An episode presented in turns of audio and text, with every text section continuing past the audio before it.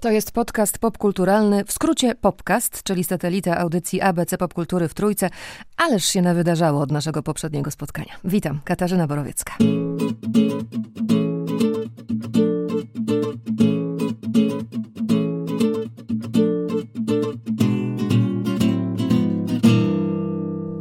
Sytuacja sprzyja teraz czytaniu, słuchaniu muzyki i podcastów i oczywiście platformom streamingowym. Pojawiają się też e, pierwsze analizy wpływu, jaki odwołane premiery, festiwale, zdjęcia będą miały na rok 2020 i 2021 na ekranach. O tym, że premiera 25 filmu o Bondzie jest przesunięta na listopad na pewno już wiecie. Pierwszy polski slasher W lesie dziś nie zaśnie nikt Bartosza M. Kowalskiego też zobaczymy w późniejszym terminie. Kina zamknięte, teatry zamknięte, życie artystyczne przeniosło się w pewnym wymiarze wymiarze do sieci. E, co nam zostaje? Ja stawiam między innymi na seriale. Rzucę teraz kilka tytułów, a wy łapcie. Genialna przyjaciółka. Drugi sezon na podstawie drugiego tomu bestsellerowej serii autorstwa Eleny Ferrante. W historii nowego nazwiska Lenu i Lila wkraczają na różnych zasadach w dorosłość. Margarita Mazzucco i Gaia Giracze, nastoletnie aktorki w głównych rolach, rozwijają się bardzo pięknie. Elena Ferrante współpisała scenariusz, reżyseruje namaszczony przez nią Saverio Constanzo.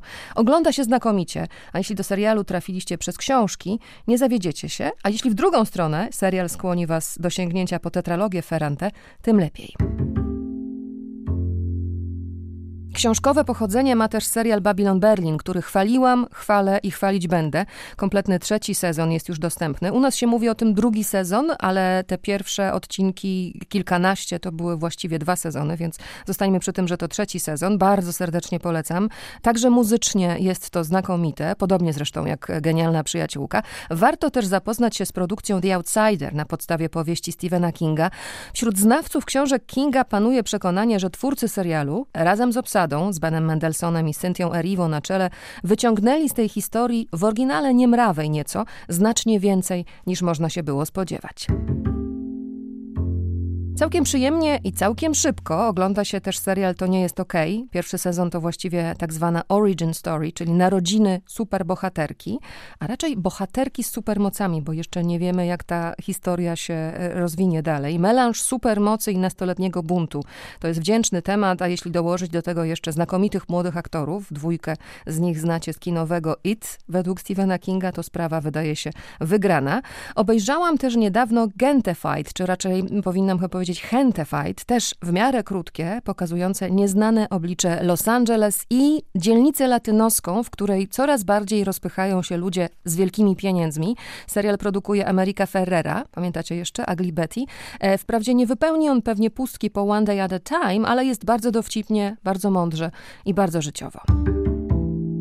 Sięgając na półkę z książkami teraz, zacznę od lektury nieco trudniejszej, choć i tak czytałam ją właściwie jednym tchem. Wolność, równość, przemoc Agaty Sikory, kulturoznawczyni, której teksty rozkładające m.in. popkulturowe fenomeny na czynniki pierwsze możecie znaleźć m.in. w dwutygodniku.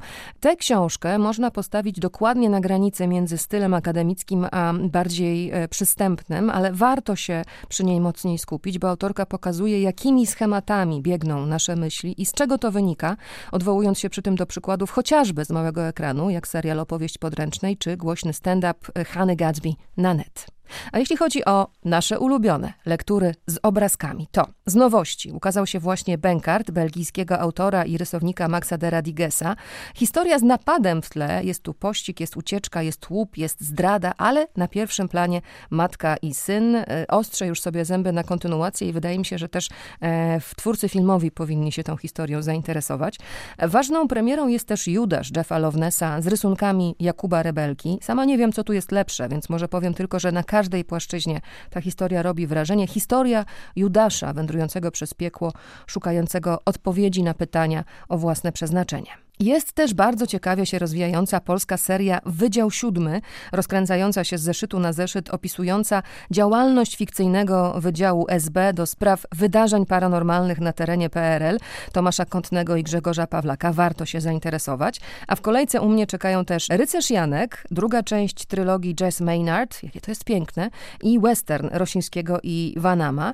A jeśli skończą się nowości, to zawsze pozostaje nam też uginająca się już półka z klasyką jakie rozsypujące się komiksy z dzieciństwa przechowujecie jako relikwie, do których wracacie delikatnie, czasami w rękawiczkach prawdopodobnie.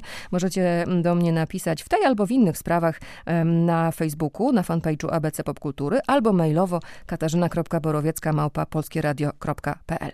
Pora na gościa w podcaście, scenarzysta komiksowy i filmowy, pisarz, współautor kultowego Jerza Jerzego, Tymka i Mistrza, co tydzień razem z Tomkiem Leśniakiem, bo te wszystkie produkcje, o których wspomniałam, komiksowe, to też wszystko razem z Tomkiem Leśniakiem, udowadniają w dużym formacie, że Polska mistrzem Polski. W podcaście witam Rafała Skarżyckiego. Dzień dobry. Dzień dobry. Scenarzysta komiksowy, scenarzysta filmowy i pisarz. Można ciebie tak e, opisać tymi tak, trzema na funkcjami? W trzech polach działam. Coś byś jeszcze dodał? Mm, nie, zawodowo to, to myślę, że dość, i tak dużo. Dobrze.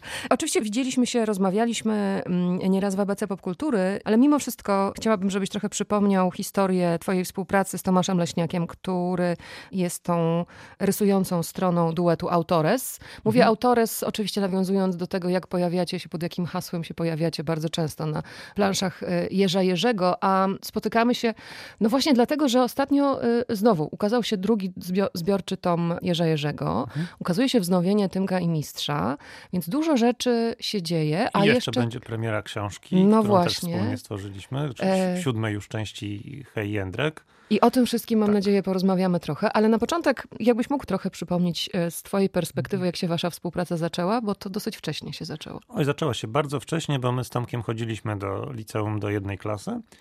I tam prawie, że w szkolnej ławce stworzyliśmy razem naszą pierwszą postać wspólną, czyli Jerza Jerzego. To był projekt komiksowy.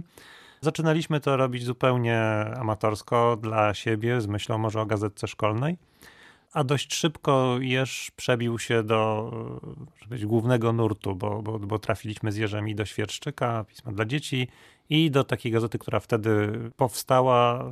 Była taka gazeta skate'owo-hip-hopowa Ślisk. I do Świerszczyka robiliśmy wersję e, przygód Jerza taką dziecięcą, a do Ślizgu bardzo niegrzeczną. Więc dosyć szybko zaczęliśmy rzeczywiście e, pracować i E, uczyć się, jak robić komiksy, jak robić, jak opowiadać historię, no tak w praniu, bo, bo, bo mieliśmy wtedy, kiedy debiutowaliśmy, mieliśmy po 17 lat, a, a Jerza stworzyliśmy ciut wcześniej, czyli naprawdę e, bardzo młodymi twórcami byliśmy. Uświadomiłem sobie niedawno, jak pisałem teraz e, taką krótką notkę swoją do jeszcze jednej rzeczy, która w tym roku się ukaże. Mianowicie ukaże się w tym roku album e, wreszcie Ernesto Gonzalesa, jego komiksów, antologia komiksów i jeden ze scenariuszy jest mój. Musiałem napisać jakąś notkę i uświadomiłem sobie, że dokładnie w tym roku e, mija 25 lat od naszego oficjalnego debiutu z Tomkiem, bo w 95 roku zadebiutowaliśmy z Jerzem Jerzem, więc ćwierć wieku działamy. To jest imponujące rzeczywiście I, i, trochę mnie zatkało, nie wiem czy zauważyłeś, bo, bo, bo to oczywiście jak się widzi te, te daty i te roczniki, to, to tak, to jak się policzy, ale trudno sobie uświadomić, że coś, co towarzyszyło na przykład też mojej e, wczesnej młodości czy nastoletniości, jest już mocno pełnoletnie. No jest to, Mówię o Jerzu. Jest to trochę przerażające, bo mi się rzeczywiście zdarzało już wcześniej, że spotykałem osoby dorosłe, które mówiły na przykład, że wychowałem, wychowałem się na Jerzu czy na Tymku mhm. i dla mnie to był zawsze szok. No ale teraz z tej perspektywy, jak się popatrzy, że to jest 25 lat, to rzeczywiście, jak ktoś na przykład miał 10, kiedy zaczął z Jerzem, to teraz już ma 35 lat, więc jest totalnie dorosłą osobą. Tak, jest to, jest to, jest to nie, rzeczywiście nieprawdopodobne, ale z drugiej strony można powiedzieć, że nadal jesteśmy z Tomkiem bardzo młodymi twórcami, bo jako twórcy mamy raptem 25 lat, więc jeszcze tak. dużo przed nami. To jest bardzo ciekawe, że od początku wasza wyobraźnia i to, co razem robiliście, biegło dwutorowo i dla dorosłego czytelnika, i mhm. dla e, bardzo młodego czytelnika. Tak, no na początku to nie było zupełnie świadome, to był raczej efekt tego, że myśmy bardzo chcieli w ogóle coś robić i tworzyć i, i nie, nie, nie przesadnie się nad tym zastanawialiśmy, bo no, jak się ma 16-17 lat, to ta, ta perspektywa jest, jest trochę inna. Chciałabym zobaczyć te pierwsze jakieś pod, pod ławką pisane, e, bo podejrzewam, że, mm. że jak ta pasja was ogarnęła, to już nie było...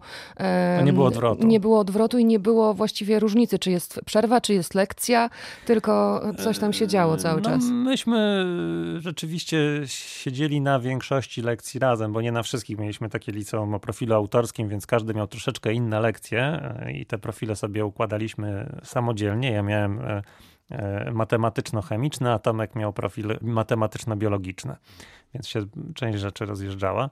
Tak, i coś, coś tam rzeczywiście dużą część e, czasu przeznaczaliśmy na jakieś takie dyskusje, co tutaj z tym zrobić, jaką zrobić kolejną historię. Ale to, co jakby wracając do mhm. kwestii pisania i tworzenia dla, równolegle dla dzieci i dla dorosłych, to jest tak, że te pierwsze rzeczy, które robiliśmy, robiliśmy tak naprawdę z myślą o, o mniej więcej sobie, czyli o nastolatkach. To było coś, co wynikało z nas ta perspektywa dziecięca przyszła do nas w ten sposób, że po prostu dostaliśmy propozycję zrobienia komiksu do świerszczyka dla dzieci i tak bardzo chcieliśmy publikować, że oczywiście się zgodziliśmy i to, to jakby uruchomiło to myślenie. W trakcie już pracy okazało się, że taka możliwość przeskakiwania między światami czytelników dorosłych i dziecięcych e, jest dla mnie przynajmniej, dla Tomka chyba też bardzo odświeżająca, bo to są jednak troszeczkę inne sposoby opowiadania, na inne rzeczy się zwraca uwagę i można sobie było odpocząć od każdego z tych elementów w tym, w tym drugim świecie. Więc, więc dla mnie to się okazało bardzo twórcze i takie pozwalające zachować świeżość myślenia w każdej z tych dziedzin, bo nie jest tak, że piszę tylko dla dzieci, nie jest mhm. tak, że piszę tylko dla dorosłych. Mam te jakby odskocznie od, od, od tych dwóch światów. I z drugiej strony to też pozwoliło mi uniknąć takiego zaszufladkowania jako autor wyłącznie dziecięcy czy dorosły, bo, bo to jest też taka pułapka często, że dla y, wielu osób, jeśli już są bardzo daleko zaawansowane w jakiejś części twórczości, ciężko jest im nawet pomyśleć o tym, że mogłyby zrobić coś dla innej grupy. Mm, mam przyjemność znać się i przyjaźnić z Grzegorzem Kazdebkę i on na przykład mówi, że świadomie już nie jakby nie, nie bierze pod uwagę pisania dla dorosłych. Mhm. Mimo, że miał takie próby, gdzieś tam na początku publikował w Nowej Fantastyce, ale tak mocno jakby jest z, zrośnięty z, ze światem literatury dziecięcej. Chociażby z detektywem pozytywką. Chociażby z detektywem pozytywką, jego serią, że, yy, że nie chce już. Jakby nie, nie, nie, ma wrażenie, że też dla czytelników jego już mogłoby być to mylące. A ja mam ten komfort, że moi czytelnicy wiedzą, że jestem i tu, i tu od początku chwalę to sobie. Jasne. A tak myślałam, e, słuchając ciebie też o tym, jak obie grupy wiekowe waszych czytelników e, mają i tak dostęp do, do fantastycznego poczucia humoru. Oczywiście ten humor trochę inaczej, e, innym mm. torem biegnie, ale wszystkie wasze wspólne produkcje są nasycone tym humorem. No tak się jakoś złożyło, że, że jesteśmy bardziej po stronie komediowej o jeśli by szukać właśnie jakiejś szufladki dla nas, no to pewnie byłaby właśnie szeroko rozumiana twórczość komediowo-humorystyczna, z takimi elementami na pewno. Więc to jest y, coś, co jest pewnie wspólne dla tego wszystkiego, co robimy. Czemu dajecie wyraz, przepraszam, że ci wchodzę w słowo jeszcze ponownie, co tydzień w takim krótkim cyklu Polska Mistrzem Polski? No tak, to jest też tak jakby z tego. Z tego to jest zmysł obserwacyjny y, widać oczywiście właściwie w, każdym, y, w każdej planszy i to, co też drugiemu tomowi zbiorczego wydania Jerza Jerzego towarzyszy, to jest wstęp Jakuba Damiańczuka i on tam mhm. zwraca uwagę na to. Zresztą przy pierwszym też już to było widoczne i też rozmawialiśmy o tym, jak wiele rzeczy właściwie jest wciąż aktualnych. Mhm. Już nawet nie mówię o Stefanie i Zenku, ale, ale bo, bo, to są bohaterowie, którzy się tak. pojawiają na kartach Jerza Jerzego. I, I, jeśli Państwo sięgną, to, to, to, zorientują się, o czym mówię. Natomiast rzeczywiście, po pierwsze, ta obserwacja. Um, tej rzeczywistości, którą, e, w której tworzony był, tych lat, w której był tworzony, to, jest, to widać, że jest mhm. bardzo, e, bardzo wnikliwa i bardzo łatwo jest się przenieść do tych czasów. Natomiast e, co jest charakterystyczne i co jest może też zaskakujące, że tak niewiele się zmienia przez lata. No, to jest rzeczywiście zaskoczenie też dla nas, bo my tworząc Jeża, szczególnie wtedy, no właśnie byliśmy dosyć młodymi twórcami, więc nieszczególnie zastanawialiśmy się bardzo mocno nad warsztatową stroną tego, mhm. co robimy. Więc tam jest totalny spontan i, i, dużo różnych rzeczy. Też robiliśmy to w cyklu takim historia co miesiąc, bo publikowaliśmy te dorosłe jeże w ślizgu. Dużo wynikało z tego, że, że przebywaliśmy razem i, i, patrzyliśmy na to, co się dzieje dookoła. No i faktycznie gdzieś tak się złożyło, że oprócz tego, że jakby byliśmy blisko rzeczywistości, która była wtedy, udało nam się trafić w jakieś zjawiska, które jak widać przetrwały. I to jest zaskoczenie dla nas, że rzeczywiście wiele z historii, które są w jeżu, teraz, y, one w zasadzie, gdyby troszeczkę uwspółcześnić y, y, kostium, troszkę inne postacie, mogłyby być napisane teraz. To może dobrze dla nas, może jako twórców, bo okazuje się, że nasza, nasza twórczość jakoś przetrwała, może trochę gorzej dla nas jako obywateli, bo okazuje się, że niewiele się rzeczywiście zmieniło. E, faktem jest, że na przykład tak jak robimy Polskę Mistrzem Polski z kolei, to tutaj e, mając świadomość na przykład co się zestarzało w wieżu, staramy się pewnych rzeczy może nie tyle unikać, co szukać też jakichś bardziej e, uniwersalnych rzeczy, co powoduje, że jak z kolei wyszło, wyszło zbiorcze wydanie Polski Mistrzem Polski w takiej formie albumowej, gdzie część komiksów to były rzeczy robione też już kilka lat temu, bo tyle to się zbierało, to nie ma już takiego poczucia, że to jest zupełnie innej rzeczywistości, bo, bo, bo, bo rzeczywiście te, te uniwersalne rzeczy jakoś łatwiej przechodzą i to się, e, to, to rzeczywiście fajnie działa. Tak, no, trochę, trochę nas też zaskakuje, że e, Czasem jest tak, to przy Polsce Mistrzem Polski szczególnie jest, że, że ja napiszę jakiś scenariusz, bo zazwyczaj robimy tak, że ja piszę kilka propozycji i z tego wybieramy jedną, którą w danym tygodniu robimy. Tomek mówi, a nie rozumiem tego paska, nie wiem o co ci chodzi w tym dowcipie. Ja mówię, ja do końca też tego jeszcze nie rozumiem, zostawmy to. I czasem się okazuje, że wracamy do tego scenariusza po paru miesiącach, bo, bo on akurat pasuje do sytuacji, która jest w rzeczywistości i ten żart staje się czytelny. A, a jak on przyszedł do głowy, nie wiem. Przez moment bym się jeszcze zatrzymała przy przeszłości, bo chciałam cię zapytać o to, co czytaliście wtedy, co czytałeś, mhm. kiedy zaczynaliście, jakie były te fascynacje i jak to się stało, że ta forma komiksowa też od razu jakoś się wam wykluła jako ta, w której chcecie się wy, wypowiadać. Ja generalnie czytałem w zasadzie wszystko i czytałem bardzo dużo, bardzo różnych rzeczy, od y, ambitniejszej literatury po jakieś takie totalne pulpowe rzeczy typu horrory. No to były czasy lata 90. To były lata 90., wy, kiedy one w ogóle wysyp wyszły. tego, tej, tej twórczości bardzo różnej jakości tak. był, był, był ogromny. na rynku rzeczywiście. I jeśli chodzi o komiksowe rzeczy, to to jest taka historia, że przynajmniej jeśli o mnie chodzi, to miałem to szczęście, że rzeczywiście komiks był u mnie obecny od początku, bardzo wcześnie, od wczesnego etapu czytania, bo pierwszy swój komiks kupiłem, namówiłem rodziców na kupno, kiedy jeszcze nie byłem w szkole, czyli miałem mniej niż 7 lat. To był tytuł Sromek i Atomek, księga o, o ratowaniu zabytków. Poruszali się tam prasolotem. Fantastyczny komiks. I zakocha, zakochałem się w tym medium. Chwilę później, ponieważ wtedy było ciężko kupić komiksy w ogóle, więc ja ten kupiony miałem w antykwariacie i był taki rozpadający się i go trzymałem. A u kolegi, którego poznałem, którego pozdrawiam, kolega gruby, pojawia się w Jeżu często. On miał z kolei e, kilka tomów e, Kajka i Kokosza.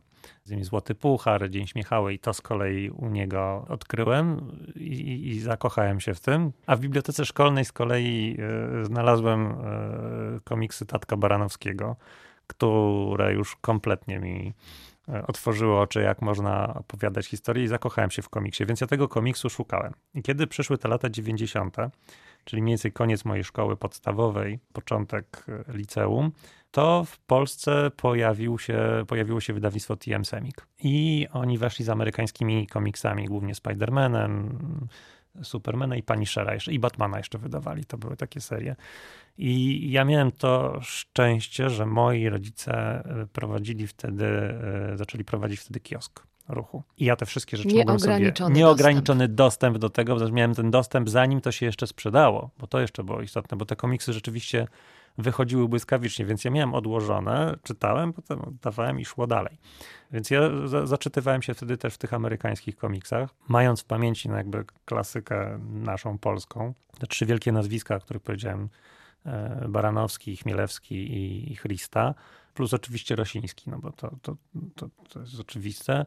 No jak się ukazał Funky Kowal, no to też, też, to, też to, to znałem. To, te wszystkie te rzeczy mhm. gdzieś tam we mnie były. Ale jeśli chodzi o przełożenie na to, jak ja zacząłem robić komiksy, jak zacząłem robić Jeża, to myślę, że najwięcej było w tym Baranowskiego. Tego e, jakiejś zabawy formą, właśnie traktowania tego trochę nie, nie serio, z przymrużeniem oka, z dużą dozą, dozą ironii, to to jest coś, co ewidentnie wziąłem od, od, od Baranowskiego. To też e, z przyjemnością e, dopowiem, że się wkrótce też ukazują wznowienia e, komiksów Tadeusza Baranowskiego. No i cały czas czekamy na ten film, który powstaje, animowany, pełnometrażowy. Tak, już jest podobno bliżej niż dalej. Ostatnio pytałem w Humanarku, jak to wygląda i wiadomości już są takie, że rzeczywiście już wszyscy tam są w blokach startowych i te ostatnie działania są dopinane, bo jedynym problemem w zasadzie tego projektu y, jest budżet, bo ten film niestety musi kosztować mhm. dosyć dużo, żeby, żeby wyglądał w sposób odpowiedni, bo Cała reszta już tam jest. Jest to przenoszenie y, świata stworzonego w wyobraźni Tadeusza Baranowskiego na ekran. To też jest niesamowite wyzwanie. I też kiedyś o tym rozmawialiśmy, e, między innymi z, z, z Wojtkiem Wawszczykiem, czyli mhm. reżyserem tego filmu,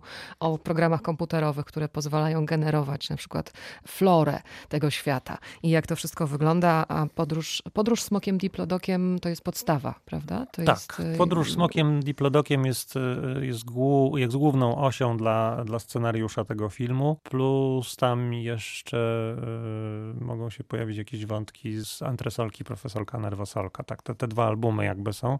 To myślę, że nie zdradzę za wiele, bo to jest w jakimś sensie oczywiste, kiedy robi się adaptację, y, że pewne rzeczy też będą tam dodane i zmienione po to, żeby jakby stworzyć z tego y, pewną taką opowieść, która bronić się będzie samodzielnie w kinie, no bo jednak zawsze trzeba założyć, że taki film jest czymś, co jest e, samodzielne i musi być do, do odczytania samodzielnie. Jasne. I przy okazji musi trafić e, i do młodego widza, do którego jest kierowane, i do tego widza, który zaprowadzi młodego widza do kina i który czytał Baranowskiego. Tak, to są, to jest, to jest trudne wyzwanie. To też jakby też e, w ogóle w kino dziecięce przez ostatnie, nie wiem, 15 lat się straszliwie zmieniło, bo przede wszystkim nie jest kinem dziecięcym, tylko właśnie tak jak powiedziałeś, jest kinem familijnym. Takie wielowarstwowe, To jest tak, więc te wszystkie historie e, tworzone przez główne studia, które wyznaczają jakby trend, to są historie, które dokładnie bardzo przemyślany sposób komunikują się wielowarstwowo z widzem. Inaczej z widzem, który ma lat 7, inaczej z widzem, który ma 37, który przyszedł z tym siedmiolatkiem.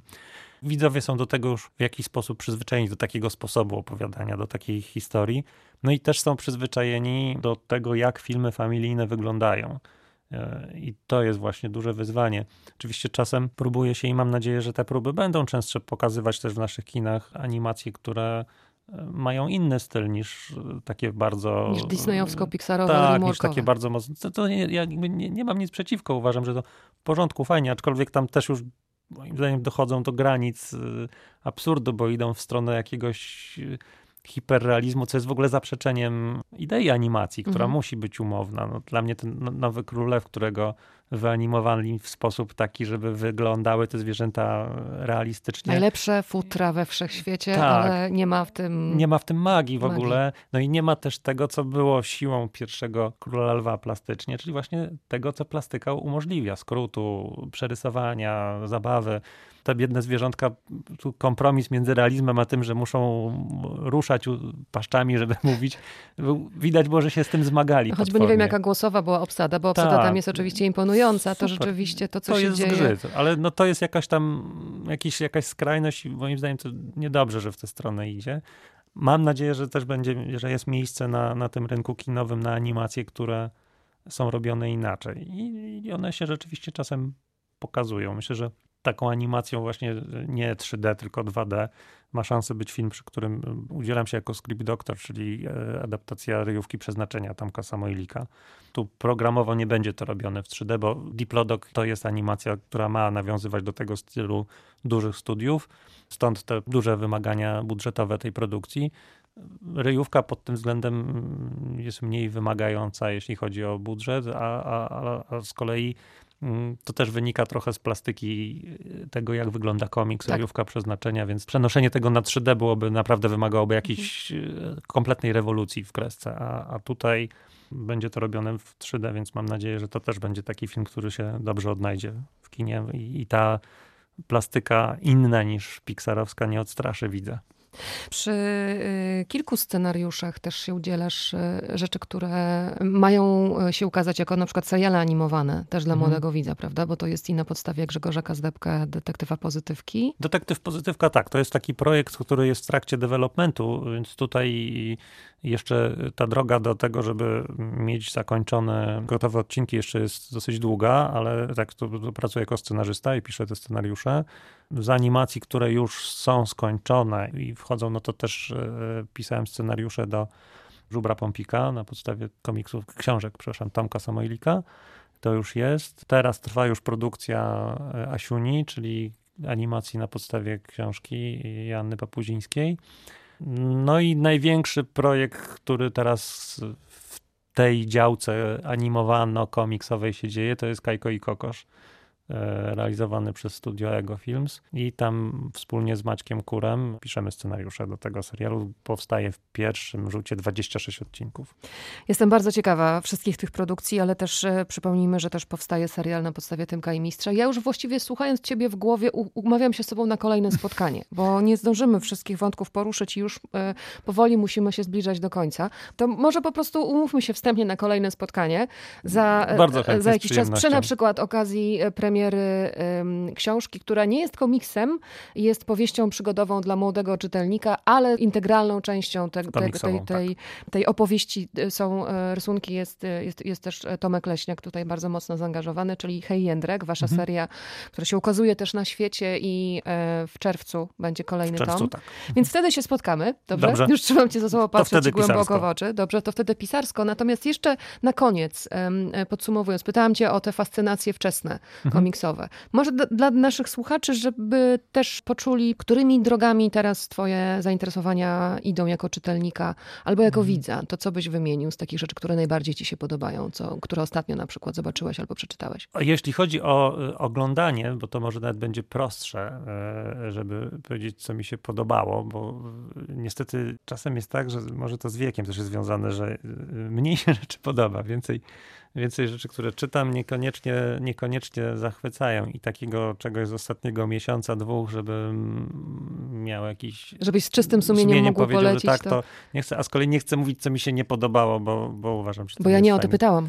Dokładnie, ale bardzo podobały mi się historia, historia małżeńska. Super kameralny film, pokazujący, że nie trzeba ładować mnóstwa rzeczy w efekty żeby zrobić poruszającą, dowcipną i bardzo taką głęboką opowieść. Strasznie mi się to podobało. Z przyjemnością teraz oglądam e, Outsidera. E,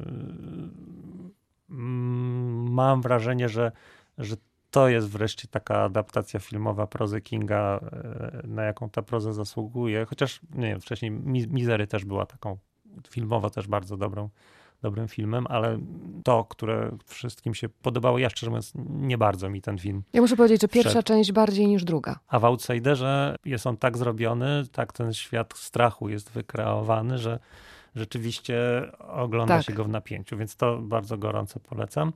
I z przyjemnością też obejrzałem Wiedźmina serialowego, który w swojej kategorii dobrze się sprawdził i, i trzymam kciuki za kolejne sezony. Tak, zaczęły się już chyba zdjęcia, w każdym razie do, docierają do nas kolejne informacje o obsadzie i wszyscy na nie czekamy.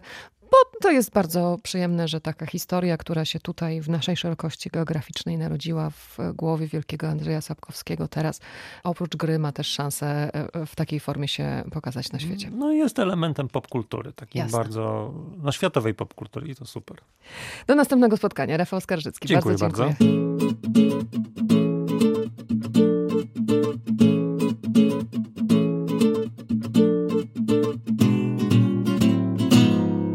I to już wszystko w siódmym epizodzie podcastu popkulturalnego, czyli Popcastu. Muzykę po starej znajomości zapewnił Łukasz Borowiecki, a ja nazywam się Katarzyna Borowiecka. Dziękuję i Hakuna Matata. Do usłyszenia.